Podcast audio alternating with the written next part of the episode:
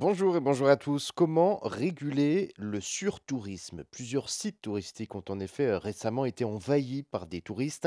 On parle du Mont-Saint-Michel, du Zoo de Beauval, les criques des Calanques de Marseille. Un afflux de touristes jugé ingérable, un phénomène que l'on appelle surtourisme, surfréquentation, lié à l'après-Covid. hein. Le tourisme retrouve donc ses niveaux d'avant-pandémie. Plusieurs raisons à ce surtourisme. Les guides touristiques qui mettent donc en avant la même destination, euh, succès cinématographique, des fans qui veulent donc venir sur les lieux d'un tournage ou encore l'influence des réseaux sociaux et des photos Instagrammables. Il y a plusieurs solutions pour lutter contre la surfréquentation touristique.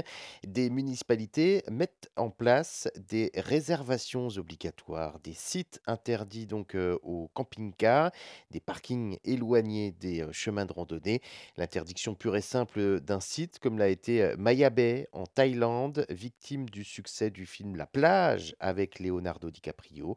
Euh, Hallstatt, également une ville autrichienne pittoresque et classée au patrimoine mondial de l'UNESCO et qui attire tellement de touristes, plus d'un million euh, chaque année, que les habitants en ont eu assez.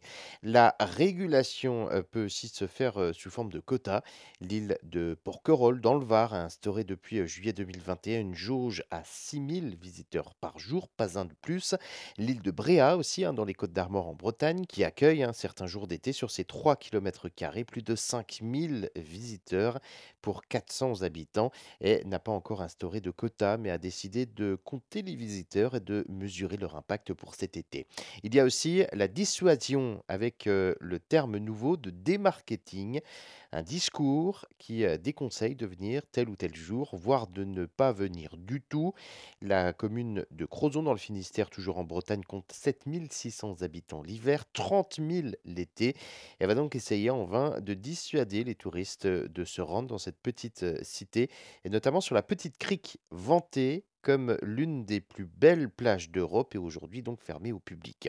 Autre solution, la dispersion avec euh, une déconcentration, c'est-à-dire venir hors saison. C'est ce que prônent notamment donc les offices de tourisme du Mont Saint-Michel, de la dune du Pilat ou encore des falaises d'Étretat.